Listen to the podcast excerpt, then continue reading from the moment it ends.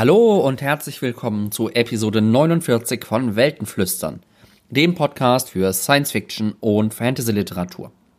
Mein Name ist wie immer Nils Müller und ich habe auch heute wieder drei spannende Bücher dabei. Ich weiß, ich bin ein bisschen spät dran, der Februar ist irgendwie episodentechnisch ja quasi ausgefallen. Entschuldigt bitte die Pause, ähm, ja, mit dem Kind zu Hause und jetzt auch wieder der Arbeit wird es ein bisschen schwieriger zum Lesen, zum Schreiben und zum ähm, Aufnehmen zu kommen. Ich bleib aber da dran und naja, ich werde mal gucken, wie die Regelmäßigkeit äh, sich so einstellen wird. Eigentlich würde ich schon lieber häufiger als alle zwei Monate was vorstellen. Ich werde mal gucken, was passiert. Die nächste Episode, immerhin die Jubiläumsepisode 50, ist auch schon in Arbeit. Ähm, da mache ich eine Kleinigkeit mal anders, äh, werfe in gewisser Weise einen Blick in die Vergangenheit. Lasst euch überraschen, was da in der nächsten Episode passiert. Bevor ich jetzt aber zu den Romanen in dieser Episode komme, erstmal noch ähm, der Hinweis, dass die Award-Saison so langsam losgeht für 2020. Ähm, was zum Beispiel jetzt schon bekannt gegeben wurde, sind die Nominierungen für den Nebula Award, der im Mai 2020 vergeben wird. Da haben wir ähm, einige Namen oder viele Namen von Romanen, die mir tatsächlich noch ziemlich wenig sagen. Ähm, als bester Roman sind nämlich nominiert Mark of Cain von Charles E. Gannon, dann The 10,000 Doors of January von Alex E. Harrow, A Memory Called Empire von Arkady Martin, Gods of Jade and Shadow von Silvia Moreno Garcia, Gideon the Ninth von Tamsin Muir, den gibt's in dieser Episode, und A Song for a New Day von Sarah Pinska. Ähm, die ganzen Kurzgeschichten und Novellennominierungen, die spare ich euch jetzt hier, weil mir da die meisten Namen und Geschichten tatsächlich noch weniger sagen.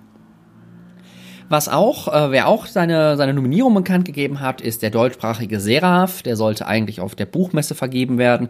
Sprich, ähm, nächstes, nächste Woche, nächstes Wochenende. Äh, ich weiß nicht, wie die den jetzt vergeben, wo die den jetzt vergeben. Ähm, die Buchmesse ist ja leider verschoben worden. Falls ihr da Kleinverlagen ein bisschen aushelfen wollt, ähm, die entgangenen Einnahmen auszugleichen, guckt doch mal bei Twitter unter dem Hashtag Bücherhamstern vorbei. Aber ich bin, ich digresse jetzt, ich schweife ab. Eigentlich wollte ich euch den Seraph vorlesen. Da gibt's nämlich auch Nominierungen. Ähm, als bestes Buch ist nominiert, sind nominiert von Christoph Marzi, Mitternacht, von Judith C. und Christian Vogt, Wasteland, von Laura Weller, Bay City Heroes, von Nina Blason, Rabenherz und Eismund, von Oliver Plaschka, Wächter der Winde und von Soran Drvenka, Licht und Schatten. Als bestes Debüt sind hier nominiert von Bijan Moini, Der Würfel, von Lena Kiefer, Ophelia Scale, Die Welt wird brennen und von Ria Winter, Tal der Toten. So viel zu den Awards, die es außerhalb in der großen Welt äh, aktuell zu gewinnen gibt. Jetzt kommen wir zurück in diese Episode. Ich habe in dieser Episode so drei Bücher, die man im breitesten Sinne darunter zusammenfassen kann, dass irgendwie immer jemand, ich überlege gerade, es sind sogar eigentlich fast immer Frauen in gewisser Weise, ähm, versucht aus Gefangenschaft auszubrechen. Wie gesagt, im relativ weiten Sinne. Ich habe euch heute mitgebracht die Zeuginnen von Margaret Atwood, Zauberklingen von J Joe Abercrombie und Ich bin Gideon oder Gideon the Ninth von Tamsin Muir. Viel Spaß beim Zuhören.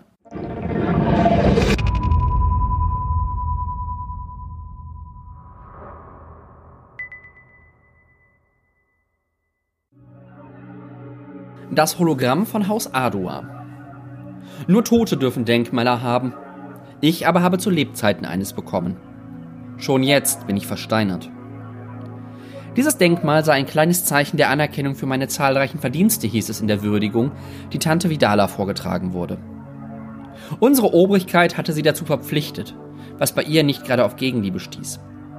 Ich dankte ihr mit aller aufzubietenden Bescheidenheit, dann zog ich an dem Seil und löste damit den Stoffvorhang, der mich verhüllte. Sich bauschend sank er zu Boden und da stand ich. Bei uns in Haus Ardua wird nicht gejubelt, aber hier und da wurde diskret applaudiert. Ich neigte den Kopf zu einem Nicken. Mein Denkmal ist wie die meisten Denkmäler überlebensgroß. Es zeigt mich als jüngere, schlankere Frau und besser in Form, als ich es seit langem bin. Ich stehe kerzengerade da, meine steinernen Lippen sind zu einem festen, aber wohlwollenden Lächeln geformt. Meine Augen sind auf irgendeinen kosmischen Bezugspunkt gerichtet, was offenbar meinen Idealismus darstellen soll. Mein tadelloses Pflichtbewusstsein, meine Entschlossenheit, allen Widrigkeiten zum Trotz voranzuschreiten. Nicht, dass am Himmel irgendetwas zu sehen wäre für mein Denkmal. dort, wo es aufgestellt wurde, inmitten von trübsinnigen Bäumen und Büschen neben dem Weg, der an Haus Ardua vorbeiführt. Wir Tanten sollen uns nichts einbilden, nicht mal die Steinerne. An der linken Hand halte ich ein Mädchen von acht oder neun Jahren, das vertrauensvoll zu mir hochschaut. Meine rechte Hand ruht auf dem Kopf einer Frau, die an meiner Seite hockt. Das Haar bedeckt, den Blick gen Himmel. Ein Ausdruck, der Duckmäusertum oder Dankbarkeit bedeuten könnte. Es ist eine unserer Mägde. Und hinter mir steht eines meiner Perlenmädchen, wie im Aufbruch zu ihrer Missionsarbeit begriffen. An meinem Gürtel hängt mein Viehtreiber. Diese Waffe erinnert mich an meine Versäumnisse. Wäre ich resoluter gewesen, hätte ich ein solches Hilfsmittel gar nicht gebraucht. Meine Stimme hätte vollauf genügt. Das war der Einstieg in den neuen Roman von Margaret Atwood, Die Zeuginnen oder auf Englisch The Testaments. Und Margaret Atwood ist wahrscheinlich so ein bisschen die literarischste Autorin, die ich bisher hier in meinem Podcast vorstelle denn sie ist eben eigentlich keine Genreautorin, was heißt eigentlich, sondern sie wird eben in der, in der Allgemeinheit eher als literarische Autorin gesehen äh, und hat sich auch selber mal so ein bisschen abschätzig über das Science-Fiction-Genre geäußert. Das ist allerdings auch schon einige Zeit her. Grundsätzlich wird sie aber eben eigentlich nicht als Genreautorin wahrgenommen. Äh, bekannt geworden ist sie auf der einen Seite durch ihre Reihe um Oryx und Craig. Ähm, das ist aber eher so, na, vielleicht schon wieder genrespezifischer. Und natürlich ihr ganz großes Buch ähm, The Handmaid's Tale oder auf Deutsch Der Report der Markt, zu dem es ja jetzt auch eine wirklich, äh, zumindest in der ersten Staffel, sehr, sehr gute TV-Serie gibt. Und ich weiß nicht, ob das zusammenhängt, aber zeitlich fällt es auf jeden Fall zusammen, dass eben mit der Veröffentlichung der TV-Serie dann jetzt auch ähm, der Nachfolgeroman zu ihrem Report Der Markt erschienen ist. Das ist eben das Vorliegende hier, ähm, die Zeuginnen. Entsprechend, äh, wie ihr gerade im Intro, gerade wenn ihr Handmaid's Tale kennt, schon gehört habt, ähm, bewegen wir uns immer noch in dem Land Gilead, das wir schon äh, aus dem ersten Buch kennen, allerdings einige Jahre später. Äh, Gilead ist ein Teil der USA und in diesem Teil der USA hat es im Grunde einen, ja, einen Putsch der Männer, oder ich weiß nicht, wie man es, wie man es nennen will, gegeben, der im Grunde dazu geführt hat, dass Frauen im Grunde absolut überhaupt keine Freiheiten mehr haben. Ähm, das Problem dabei ist, dass, also nicht das Problem ist die, das Problem daran, dass sie keine Freiheit mehr haben, ist ziemlich offensichtlich. Nein, das Problem, warum das gemacht wurde, ähm, ist, dass nur noch wenige Frauen fruchtbar geworden sind, äh, fruchtbar waren. Ich weiß nicht, ob das eine Krankheit war oder allgemeines, allgemeiner Verfall in Anführungszeichen. Ähm, und um eben sicherzustellen, dass äh, genug Kinder da sind, dass auch gerade die wohlhabenderen und sozial mächtigeren Männer die Möglichkeit haben, Kinder zu bekommen, äh, gibt es in der Gesellschaft die sogenannten Mägde, die im Grunde nichts anderes sind als ja lebendige Brutkästen. Ähm, da gibt's äh, im ersten Buch und auch in der, in der Fernsehserie einige sehr verstörende Szenen, ähm, wie das so abläuft, wenn die Commander und die Mägde irgendwie versuchen, Kinder zu ja, produzieren, ist das da eher. Ähm, und diese Mägde werden eben extrem stark kontrolliert, die werden überwacht und die werden entindividualisiert. Das heißt, sie verlieren auch ihre Namen, äh, werden dann nur noch benannt nach ihren äh, Commandern. Und wenn sie nach einiger Zeit den Commander wechseln, weil es ihnen eben nicht gelungen ist, äh, ein Kind ähm, zu gebären, wobei das nicht an den Frauen liegen muss, das kann an allen möglichen liegen, insbesondere an den Männern, ähm, kriegen sie eben auch einen anderen Namen. Sie heißen dann halt im Englischen, heißen sie Off Fred oder Off Anton oder wie auch immer. Ähm, nur sie sind halt die Markt von. Ähm, die Geschichte in die Zeugin blickt zurück auf Gilead. Es wird also in gewisser Weise erzählt aus der Perspektive, nachdem Gilead zusammengebrochen ist. Es wird aber jetzt nicht erzählt in dem Sinne, dass da ein Erzähler ist, der irgendwas berichtet, sondern nimmt äh, die Perspektive von Zeuginnenberichten ein, die im Grunde diesen Zusammenbruch erlebt haben, die dem, am Zusammenbruch auch aktiv beteiligt waren ähm, und zeigt eben genau diese Zeit des Zusammenbruchs. Wir haben drei Frauen, deren Geschichte wir hier erzählt bekommen oder aus deren Perspektive wir die Geschichte erzählt bekommen. Das ist einmal Tante Lydia, das ist die, die wir gerade in dem Intro kennengelernt haben. Die kennen wir auch schon aus dem ersten Band und aus der Fernsehserie. Ähm, also eine der Aufseherinnen im Grunde, die sind so ein bisschen die Lehrerinnen der Märkte und die, die die Märkte erstmal disziplinieren. So, ja, die, die, die ersten untergleichen, nee, sie sind eigentlich nicht die ersten untergleichen, sondern es sind halt die, die Frauen, die sich quasi mit dem System gemein machen und andere Frauen äh, mit unterdrücken. Und Lydia ist schon ein bisschen älter, das habt ihr gerade auch schon mitbekommen. Sie hat ihre Position in der Hierarchie gefunden. Sie ist sogar sehr hochrangig. Sie wird, ja, habt ihr gemerkt, mit der Statue, sie wird wirklich verehrt. Und sie erinnert sich eben in ihrer Erzählung unter anderem auch an das Leben vor Gilead. Dann haben wir noch zwei junge Frauen, die eben kein anderes Leben als das in Gilead ähm, kennen, von ihrer Geburt her zumindest. Wir haben einmal eine junge, eine junge Frau, die ist 16, ähm, die in Kanada, also außerhalb von Gilead lebt. Und die scheint irgendwas mit dem ominösen Baby Nicole zu tun zu haben. Das heißt, das ist ein, ein Baby, das als, als Kleinkind nach Kanada entführt wurde ähm, und in den in Gilead halt so ein bisschen das ähm, ja das Gesicht der der bösen Außenwelt ist, die irgendwie Gilead das das Leben nicht gönnt und Gilead zerstören will und die und die Frauen aus Gilead entführt. Und dann haben wir noch ähm, die Tochter der Hauptfigur aus Report der Markt. Ähm, und die ist auch schon ein bisschen älter geworden, ist auch irgendwie so 16, 17 in der Größenordnung. Wurde mit fünf von ihren Eltern getrennt, die, die fliehen wollten und hat sich dann eben auch in Gilead ähm, durchschlagen müssen. Die Handlung, die wir aus, der, aus diesen drei Perspektiven erzählt bekommen, ist, wie gesagt, ähm, das Ende von Gilead. Dabei geht es ganz besonders stark um eine Widerstandsbewegung, Mayday, die wohl einen Spion im Machtzentrum von Gilead hat und da irgendwie Informationen rausholt und da jetzt sozusagen der große Clou, dass der große, äh, die große Enthüllung im Grunde bevorsteht. Und was wir auch, worüber wir auch ein bisschen mehr erfahren, ist gerade in den Rückblicken von Lydia, ist der Anfang von Gilead. Thematisch habt ihr schon gemerkt, widmet sich ähm, die Zeugin doch sehr ähnlichen Themen wie, wie die Reporter Markt. Es geht um die Entrechtung der Frauen. Ähm, es geht dabei weniger jetzt um den Blick auf so ein einzelnes ähm, Schicksal im Grunde in dieser Welt, wie wir es in der Report der Markt gesehen haben, sondern Edward zoomt im Grunde ein bisschen raus und guckt so ein bisschen mehr auf das Systemische und die Kontrolle, die das System so am Laufen halten. Also sie wird im Grunde ein bisschen soziologisch an ihrer Perspektive. Das ist ja was, was mir immer sehr, sehr gut gefällt. Und was ein besonderes Thema ist, was wir auch im Report der Markt schon hatten, was jetzt hier nur noch mal viel deutlicher rauskommt, ist die, im Grunde die Rolle von Sprache in der Verbrämung, in der Ver Verhübschung und im Verstecken von irgendwie bösen Dingen, ähm, wie man da mit Sprache und Euphemismen sehr, sehr schön arbeiten kann. Äh, was besonders deutlich wird, ist ähm, die Unterschiede zwischen den Menschen und wie sie sich in diesem System platzieren, wie sie mit diesem System umgehen und wie sie auch vielleicht nach und nach lernen, irgendwie anders mit dem System umzugehen. Dabei geht es vor allen Dingen darum, dass wir die drei Hauptfiguren haben, die eben aus unterschiedlichen Hintergründen kommen und entsprechend in dem System sich auf unterschiedliche Weisen bewegen. Wenn irgendwie der Fortsetzungsroman eines der ganz großen, klassischen, auch literarisch akzeptierten Science-Fiction-Romane erscheint, dann ist der Hype natürlich relativ groß. Ähm, das war letztes Jahr, beziehungsweise auch bei der Jahreswende bei Die Zeugin ähm, nicht anders. Ich bin allerdings ein bisschen hin und her gerissen, was das Buch angeht.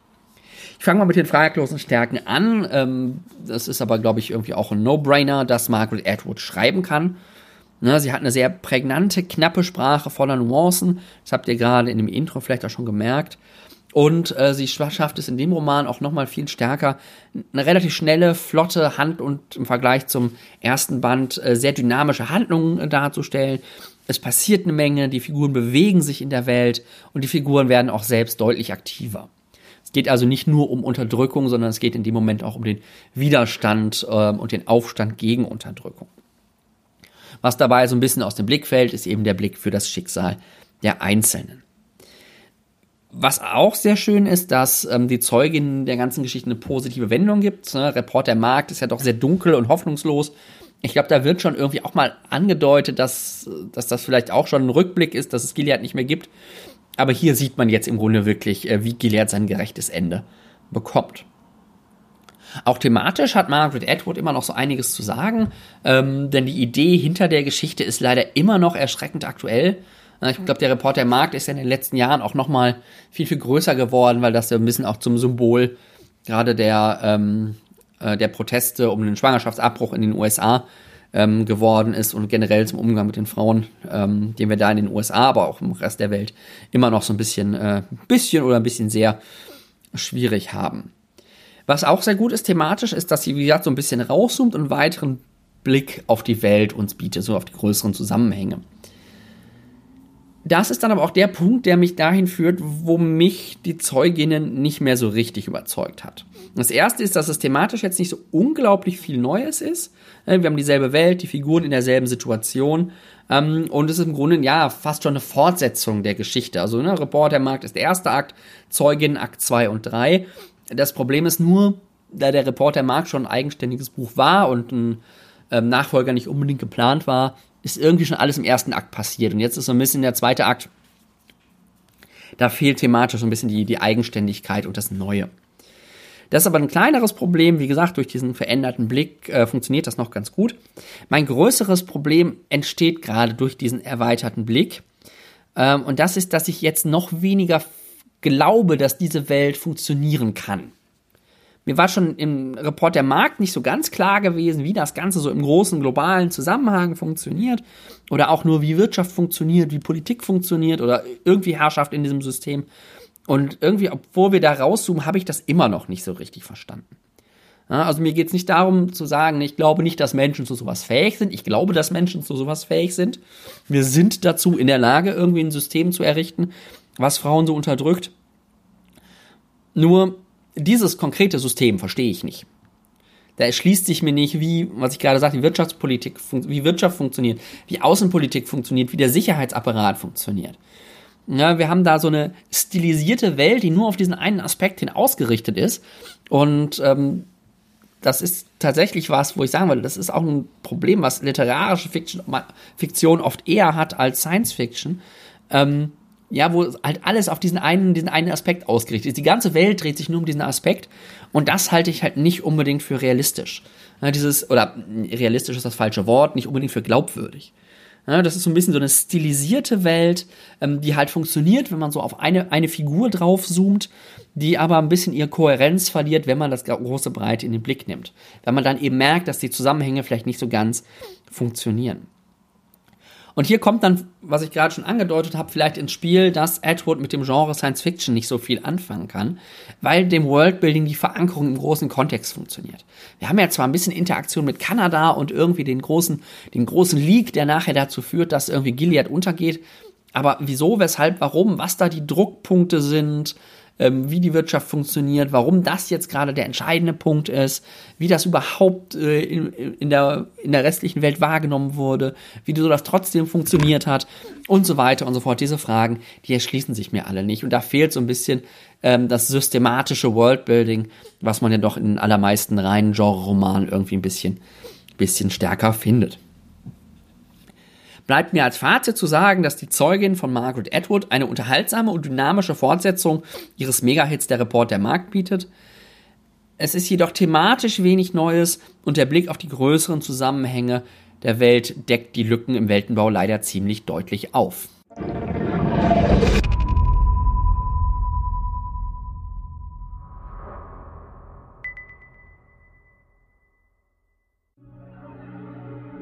Segnungen und Flüche.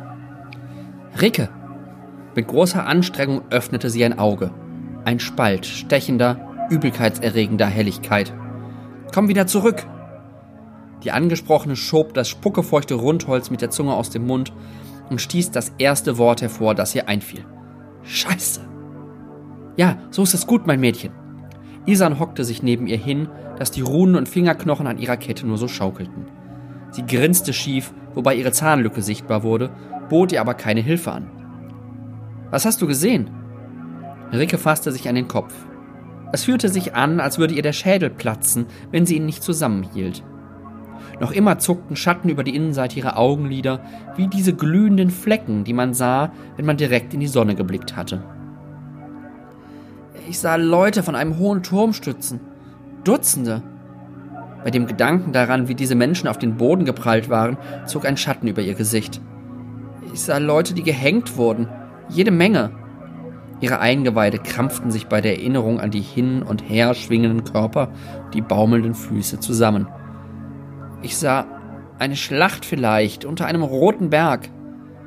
Isan schniefte. Wir sind hier im Norden. Da braucht man keine Magie, um eine Schlacht vorherzusagen. Was noch? Ich sah Ufrit brannte. Es war, als ob Ricke den Rauch noch immer riechen konnte. Sie presste sich die Hand auf das linke Auge. Es fühlte sich heiß an, brennend heiß. Was noch? Ich sah einen Wolf die Sonne verschlingen. Dann fraß ein Löwe den Wolf. Dann fraß ein Lamm den Löwen. Dann fraß eine Eule das Lamm. Das muss ja ein echtes Eulenungeheuer gewesen sein. Oder vielleicht auch ein sehr winziges Lamm? Was bedeutet das? Isan berührte ihre vernarbten Lippen mit der Fingerspitze, so wie sie das immer tat, wenn sie kurz davor stand, etwas Wichtiges zu verkünden. Scheiße, keine Ahnung. Vielleicht wird uns das Rad der Zeit, wenn es sich weiterdreht, die Geheimnisse dieser Vision offenbaren. Und noch ein großer, bekannter und populärer Autor, der es zum ersten Mal in diesen Podcast schafft, nämlich Joe Abercrombie mit seinem neuen Roman Zauberklingen auf Deutsch beziehungsweise auf Englisch A Little Hatred. Abercrombie ist wahrscheinlich einer der bekanntesten aktuellen Fantasy-Autoren. Ähm, interessanterweise, wie gesagt, noch nicht hier im Podcast gewesen, weil ich irgendwie noch nie so richtig äh, mit seinen Büchern warm geworden war. Ähm, er war auch einer derjenigen, die so ein bisschen den Grundstein gelegt haben für diese neue Art der urbanen, dunklen, dreckigen, blutigen Fantasy, die halt so ein bisschen mit dem mit dem polierten, großen, äh, epischen High Fantasy mittlerweile, so, was die Verkaufszahlen angeht, ein bisschen den Boden aufwischt. Ähm, Abercrombie ist ein britischer Autor und ist bekannt vor allen Dingen durch seine First Law Trilogie. Ähm, das war, wie gesagt, am Anfang der Trilogie. Dann kamen einige Einzelwel Einzelromane dazu. Das sind die, die in Deutschen alle mit dem Namen Klingen. Ich glaube, Königsklingen gibt es da als einen äh, Titel zum Beispiel. Ähm, außerdem gibt es noch von ihm eine Shattered Sea Trilogie, zu der ich aber tatsächlich äh, quasi gar nichts weiß. Zauberklingen ist jetzt der erste Roman einer zweiten Trilogie in dem First Law Universum. Die Trilogie äh, heißt Age of Madness. Und es greift sich ein Setting raus, das ich jetzt mittlerweile in der Fantasy immer mal wieder ähm, finde, das ich aus älteren, äh, früher lange Zeit nie gesehen habe, dass es nämlich weniger um ein mittelalterliches Setting geht oder auch um Renaissance-Setting, sondern tatsächlich um die Industrialisierung. Und das ist für mich ein, ein Thema und Setting, was ich äußerst spannend finde und was sich für Fantasy-Romane total gut anbietet einen Roman aus diesem neuen Untergenre sozusagen, habe ich euch ja auch schon vorgestellt. Das war nämlich Foundry Side von Robert äh, Jackson Bennett. Da habe ich jetzt nur vergessen rauszusuchen, in welcher Episode das war. Abercrombies Welt ist aber noch mal näher an der unseren als die damals von, äh, von Jackson Bennett. Das heißt, da ist die Übertragbarkeit von dessen, was passiert und so noch mal ein bisschen offensichtlicher und naheliegender und nicht nur so metaphorisch, wie wir das bei Jackson Bennett hatten. Wir befinden uns also immer noch in der Welt dieser First Law Trilogie, die ich tatsächlich jetzt auch nur aus diesem Buch kenne. Also wir sind ungefähr 30 Jahre nach den Ereignissen der Originaltrilogie und 15 Jahre nach dem letzten Einzelroman, der auf Englisch Red Country hieß. Ich weiß gerade nicht, wie er auf Deutsch hieß. Ähm, und es ist im Grunde eine Welt mit drei großen Reichen.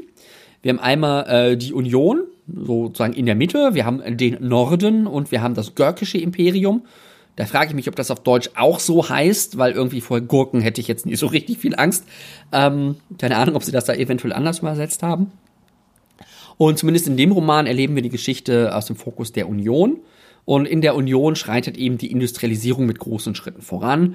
Ähm, all das, was wir im Grunde in unserer echten Welt in der, ähm, mit der Globalisierung auch hatten, es, äh, mit der Industrialisierung ist weit, weitestgehend kapitalistisch, mit all den Problemen, die das so mit sich bringt. Insbesondere natürlich Ungleichheit, Armut und dass sich besonders die über die Industrialisierung freuen, die das Geld haben, äh, von ihr ernsthaft zu profitieren. Vor diesem Hintergrund droht der Union Gefahr im Grunde an drei Fronten. Wir haben einmal ähm, den Norden der Städte der Union angreift. Ne? Das hat so ein bisschen mit der Vision zu tun, die wir gerade im äh, Prolog sozusagen gehört haben. Dann haben wir erste Arbeiteraufstände in den großen Städten, die sich eben dagegen wehren, ausgebeutet zu werden, in irgendwelchen dreckigen Kellerzimmern leben zu müssen und ähm, 14 Stunden am Tag zu arbeiten. Und dann ist auch noch irgendwie was Seltsames im Hintergrund, was da so vorgeht. In der Geschichte lernen wir einige Figuren kennen, die ich jetzt hier nicht alle vorstellen möchte und auch nicht alle vorstellen kann, weil das schon ein paar Wochen her ist, dass ich den Roman gelesen habe. Und gerade so diese Figurendetails, die verschwinden bei mir immer so schnell, ähm, dass ich die hier jetzt nicht ausbreiten kann. Äh, was aber wichtig ist an den Figuren, dass sie alle oder fast alle irgendwie Beziehungen haben zu den Figuren aus den vorherigen Romanen. Tatsächlich sind es meistens die Kinder der Hauptfiguren aus den vorherigen Romanen. Das heißt, wir haben hier so ein bisschen einen Generationenwechsel in der Romanreihe. Und Generationenwechsel fasst auch so ein bisschen das zentrale Thema des Romans im Grunde zusammen. Das ist der Wandel und zwar im Grunde auf zwei Ebenen, auf der Ebene der Gesellschaft und dem, der Ebene des Individuums.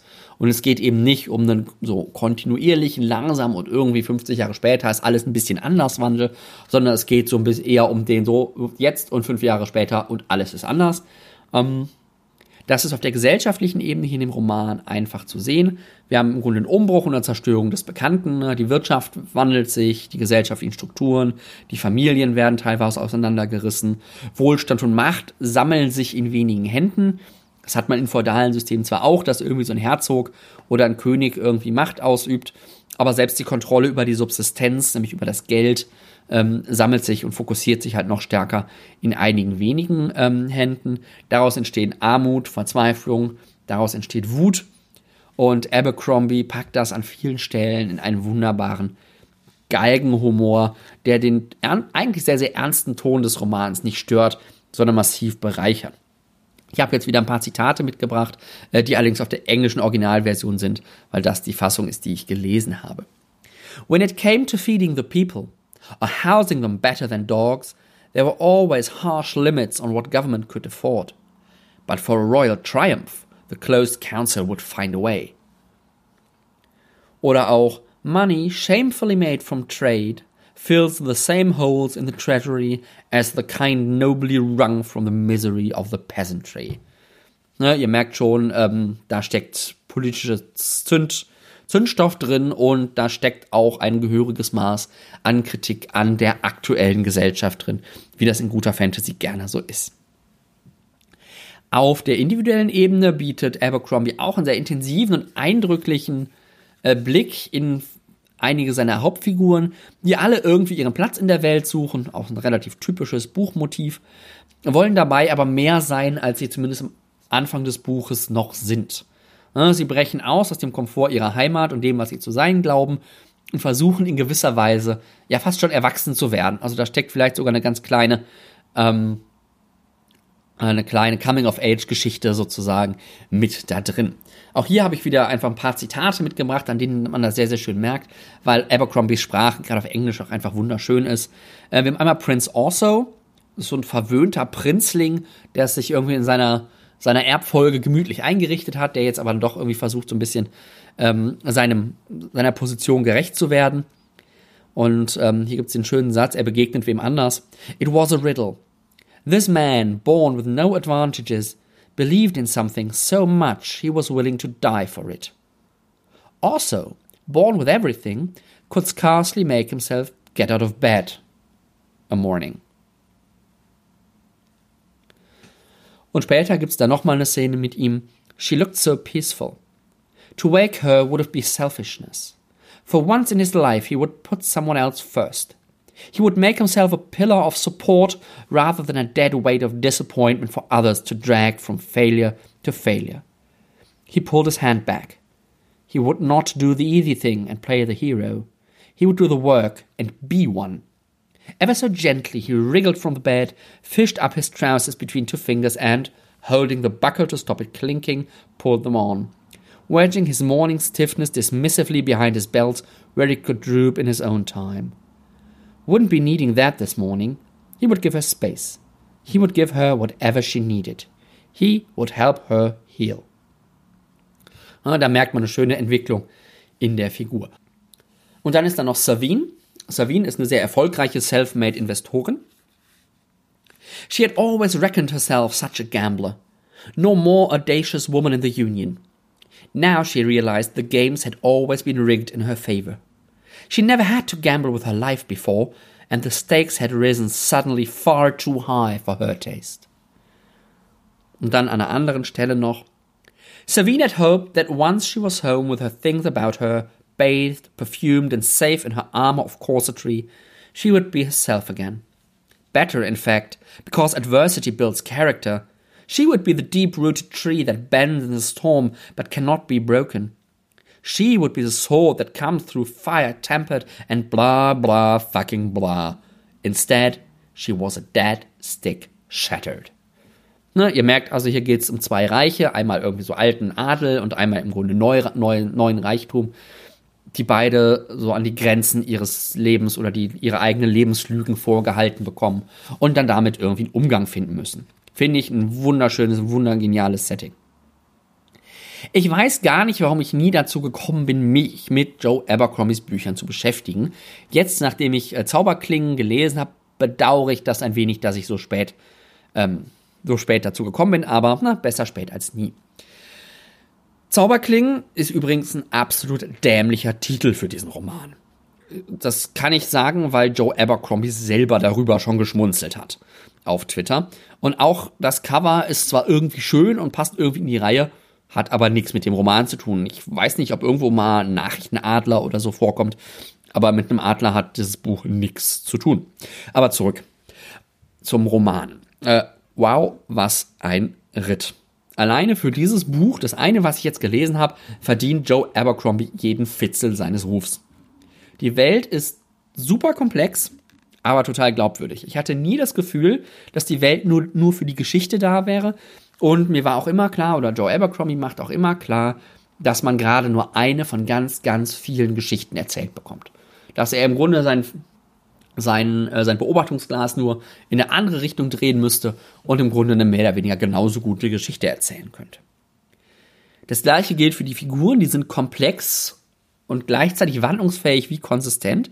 Das finde ich extrem schwer, vernünftig zu schreiben, aber ihr habt das gerade an den Zitaten schon mitbekommen, ähm, dass er das wirklich sehr, sehr gut macht und da auch nicht äh, davor zurückschreckt, irgendwelche ähm, unbequemen Wahrheiten sozusagen auszusprechen, Gleichzeitig schafft er es aber auch, dass es immer nur Graubereiche gibt. Es gibt in dem Buch keine Figur, die immer nur gut ist, keine Figur, die immer nur schlecht ist, sondern es ist immer so, ja, ich kann verstehen, dass der das gerade tut.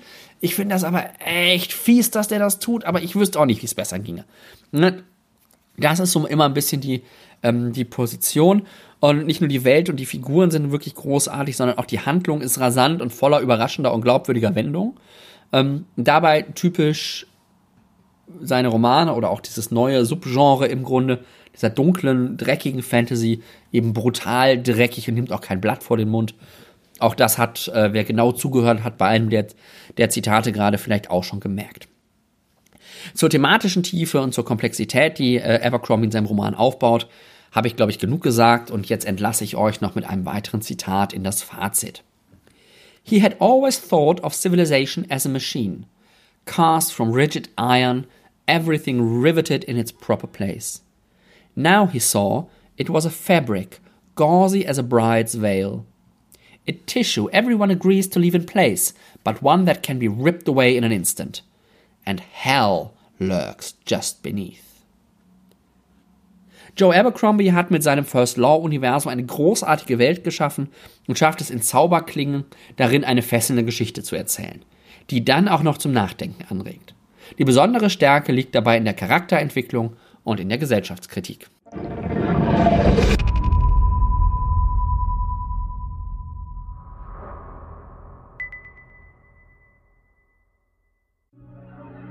In the myriadic year of our Lord, the ten thousandth year of the King Undying, the kindly Prince of Death, Gideon Nev packed her sword, her shoes, and her dirty magazines, and she escaped from the house of the ninth.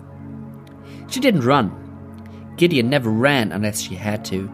In the absolute darkness before dawn, she brushed her teeth without concern and splashed her face with water, and even went so far as to sweep the dust off the floor of her cell.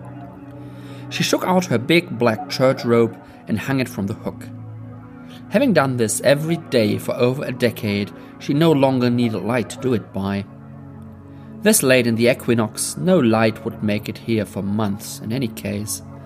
You could tell the season by how hard the heating vents were creaking.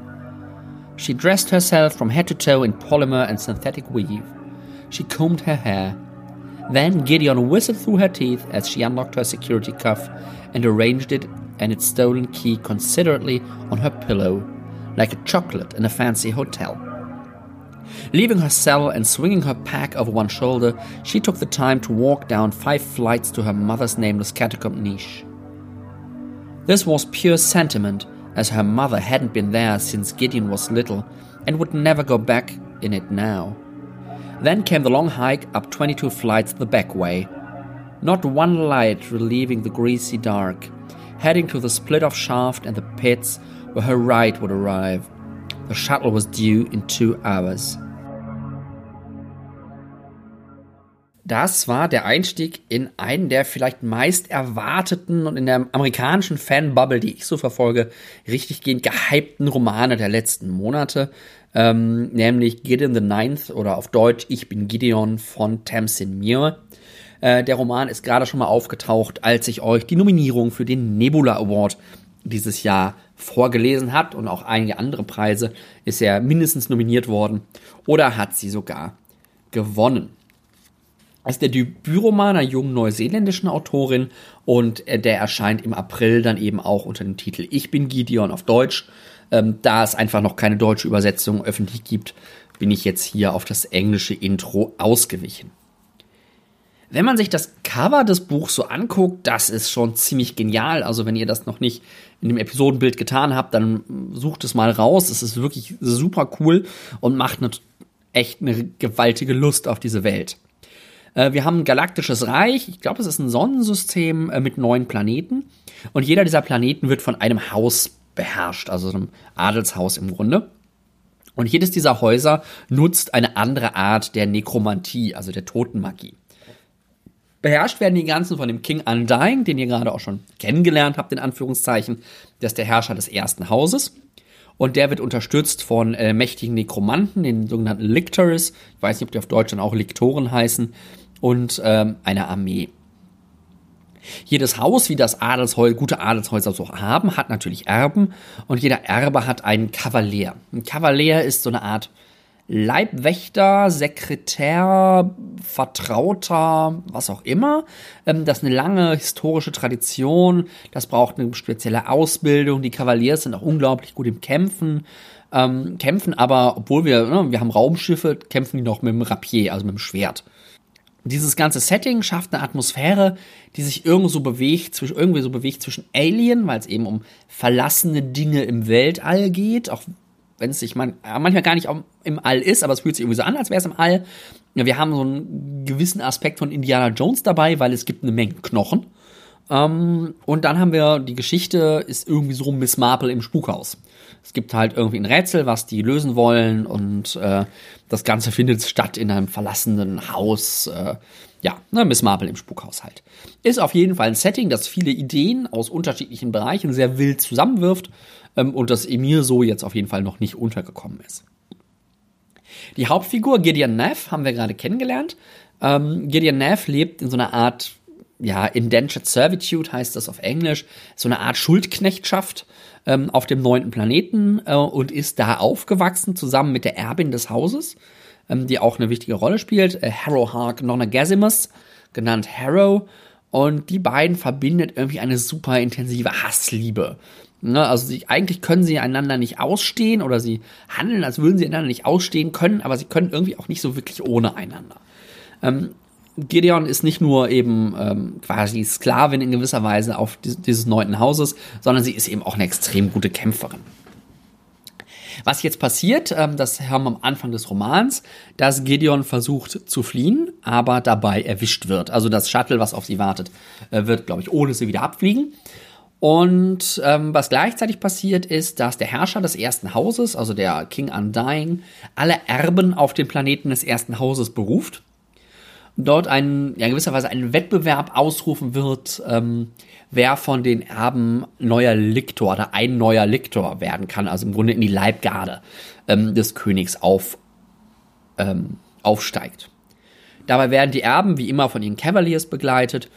Das Problem, das Harrowhark Nonagasimus, also die Erbin des neunten Hauses, hat, ist, dass ihr Kavalier ziemlich unfähig ist und sie deswegen eigentlich möchte, dass Gideon sie als Kavalier begleitet. Gideon ist natürlich nicht ausgebildet als Kavalierin, ähm, ist auch nicht, hat auch nicht die Umgangsform, die so Kavaliere üblicherweise mit sich bringen und muss deswegen doch erstmal äh, sich sehr verstellen sozusagen und dazu gebracht werden, in der Lage zu sein, sich da entsprechend zu verhalten.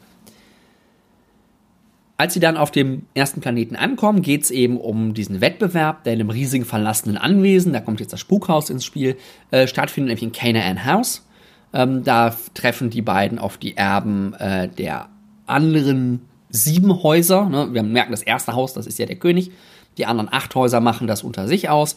Ähm, und die Kavaliere. Und dann gibt es Rätsel, Fallen, unerklärte Tode, Verschwörungen, äh, Figuren, die nicht die sind, die sich vorgeben zu sein und so weiter und so fort. Was in so einem Roman halt passiert. Ich habe dabei den Roman nicht wirklich als thematisch empfunden. Also er macht einige Sachen, die man sagt, ja, Science Fiction muss diverser werden. Das macht er relativ gut, ne, weil es gibt nicht nur, ich glaube, fast alle Hauptfiguren in dem Roman sind weiblich. Ähm, es sind auch noch, äh, es sind auch noch durchaus äh, lesbische Figuren dabei, wo das einfach so nebenbei nebenbei läuft, ohne jetzt explizit thematisiert zu werden. Also auf dieser Ebene, auf der Ebene dessen, was der Roman macht, wie der Roman geschrieben ist, ist er sehr politisch opportun, naja, opportun klingt so negativ, macht er das, was man zu Recht von Science Fiction und Fantasy fordert, dass sie mehr machen sollte, eben diverser zu sein und auch mehr Blickwinkel zu, äh, zu erlauben und zu ermöglichen. Das macht er auf jeden Fall sehr, sehr gut. Inhaltlich so durch Handlung und Figuren habe ich im Grunde nur so ein bisschen die, diese Beziehung zwischen Gideon und Harrow, die da auftaucht, diese nah an der kranken, an der krankhaften Hassliebe ist, ähm, als so ein bisschen thematischen Aufhänger gefunden. Aber irgendwie so richtig thematisch, politisch durch seine Handlung will der Roman, glaub, oder durch seine Geschichte äh, will der Roman, glaube ich, auch gar nicht sein. Das bringt mich zur absoluten Stärke des Romans. Die absolute Stärke des Romans ist dieses krasse und extrem innovative Setting. Also man hat irgendwie immer das, das Gefühl, dass einem gerade der Kopf weggeblasen wird, wenn man sich irgendwie vorstellt, was da gerade wie und äh, wie das aussieht. Ähm, das ist echt ziemlich großartig Tamsin Muir da eben auch Versatzstücke aus allen denkbaren Genres nutzt. Horror, Science Fiction, Liebesroman, Krimi. Ähm, es ist alles voller Knochen, voller Totenmagie, sich bewegender Hände, explodierenden Knochenstaubs. Ähm, es, es, fließt eine Menge Blut, es sterben Menschen, äh, es, es stehen Menschen aber auch wieder auf. Also unglaublich viel passiert. Sehr, sehr dunkel, sehr, sehr düster, aber irgendwie auch unglaublich lebendig in, dem, in diesem Kontext. Gleichzeitig ist diese Stärke des Romans aber in meinen Augen auch seine große Schwäche. Denn alles fußt irgendwie auf dem Setting und dieser teils extrem wilden äh, Kombination. Und das scheint mir manchmal zu viel auf einmal zu sein. Auch da kann ich mir wieder wie ähnlich wie ähnliches Problem, was ich mit Zeugin hatte, hier sogar noch mal stärker. Ich kann mir den Kontext dieser Welt nicht vorstellen. Wie ist das entstanden? Wodurch erhält es sich? Wie funktioniert Politik? Wie funktioniert Wirtschaft? Es wird mir nicht klar. Ich habe wieder das Gefühl, diese Welt ist nur dazu da, damit sie geile Bilder bietet. Ähm, und auch so die anderen Aspekte des Romans haben mich nur so halb überzeugt. Das große Problem ist dabei, er ist extrem unübersichtlich. Ähm, es gibt kaum Anschlusspunkte an die Welt, die wir kennen. Also der, der, realistische Anschlusspunkt an die Welt, die wir kennen, ist eben eigentlich noch ja, die Namen von Knochen. Ähm, die kenne ich jetzt auf Englisch auch nicht alle, deswegen kann ich das auch natürlich nicht immer nachvollziehen. Ähm, aber es, eigentlich müsste alles, was in dieser Welt passiert, erklärt werden, wie die Magie funktioniert, was das für unterschiedliche Arten von Totenmagie sind, die die Häuser nutzen. Das wird nie wirklich deutlich. Ähm, es wird wahrscheinlich auch langweilig werden, all das zu erklären, weil es unglaublich viel ist und man es relativ ausführlich erklären müsste. Ähm, aber dadurch, dass das nicht passiert und dass ich es nicht nachvollziehen kann, macht es für mich unglaublich schwierig, mich mit den Figuren, mit der Welt und mit der Handlung zu identifizieren. Ich habe es nicht geschafft, irgendwie eine emotionale Verbindung zu den Figuren herzustellen. Aber es ist mir auch schon schwer gefallen, die Figuren voneinander zu unterscheiden. Wenn man sich das mal anguckt, äh, wir haben acht Erben und acht Kavaliere in diesem Spukhaus. Das sind 16 Figuren, die alle Vor-, Nach- und Spitznamen haben und mal nur mit dem Vornamen, mal nur mit dem Nachnamen, mal mit dem Spitznamen benannt werden. Das erinnert mich so ein bisschen an ähm, die großen russischen Wälzer irgendwie aus dem 19. Jahrhundert, wo ja auch immer mit Vornamen, Vatersnamen, Nachnamen und dann auch noch Spitznamen irgendwie die Figuren unglaublich weit durcheinander fliegen. Das Ganze wird dann noch komplizierter, dadurch, dass die natürlich auch noch in Beziehung zueinander stehen und am Anfang in anderen, in anderen als später. Es ist einfach unglaublich viel. Und auch das Krimi-Rätsel hat sich mir nicht so richtig erschlossen, einfach weil ich die Feinheiten der Welt und das Magiesystem nicht verstanden habe. Ja, das ist immer so ein bisschen ein Problem, wenn man ein im Sanderson, Sandersonschen Sinne weiches Magiesystem hat, also eines, das nicht durch klare, bekannte Regeln geprägt ist, dass man immer so das Gefühl hat, ach, das kommt da auf einmal so bequem daher, um irgendwie ein Problem zu lesen oder irgendwas zu schaffen. Und das macht dann einen Krimi schwierig, wenn man als Leser eigentlich das, was da passiert, nur so hinnehmen kann. Man nicht wirklich miträtseln kann oder mitüberlegen kann, weil man nicht alle Versatzstücke der Welt kennt, ähm, die man bräuchte, um das Problem zu lösen. Das heißt jetzt nicht, dass ich bei Krimis immer ein großer Miträtsler bin, aber man macht sich schon so seine Gedanken und hier hatte ich irgendwie immer so, ja, das passiert jetzt, ja, ich verstehe das nicht, aber sie wird es mir gleich schon erklären. Ähm, ohne dass ich so ein bisschen selber mich, mich einbringen konnte. Das fand ich sehr, sehr schade. Ich kann in der aktuellen Konfiguration und Situation des englischsprachigen Fandoms verstehen, warum der Roman gehypt wird. Ja, was, was ich gerade sagte, er ist nicht thematisch irgendwie verkopft oder schwer, wie jetzt irgendwie so ein, so ein N.K. Jemisin-Roman oder äh, Cameron Hurley oder so, die einfach thematisch unglaublich viel in ihre Romane packen, ähm, was gerade äh, im Fandom so aktuell ist, sondern es ist in erster Linie ein sehr schneller, lebendiger, bildgewaltiger Roman, der viele Dinge macht, die das Fandom fordert von Romanen, gerade was das Thema Diversität angeht. Als Roman hat er mich aber echt nicht wirklich überzeugt. Vielleicht hat er mich auch einfach auf dem falschen Fuß oder mit zu wenig Konzentration erwischt.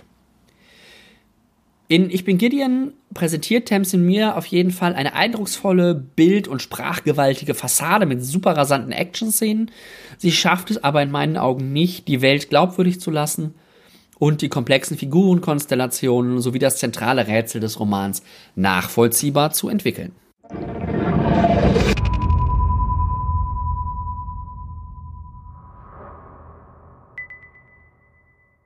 Das war's dann auch schon mit der 49. Episode von Weltenflüstern. Ich hoffe, es waren für euch einige interessante Buchtipps dabei. Die nächste Episode, die dann hoffentlich irgendwie so im Laufe des April erscheint, ist meine Episode Nummer 50. Das finde ich ja doch irgendwie ziemlich großartig. Ähm, nicht nur, dass ich das irgendwie geschafft habe, 50 Episoden zu produzieren, sondern dass ihr die auch immer schön hört. Ähm, danke mal, ganz großes Dankeschön dafür. Die 50. Episode werde ich mit einer kleinen Besonderheit begehen. Es wird immer noch um Genre-Rezensionen gehen, aber die Kriterien, nach denen ich die Bücher ausgewählt habe, das ist diesmal was Besonderes und blickt ein bisschen in meine Lesevergangenheit. Lasst euch deswegen mal überraschen. Wie gesagt, ich peile den April als Veröffentlichung an, verspreche aber nichts.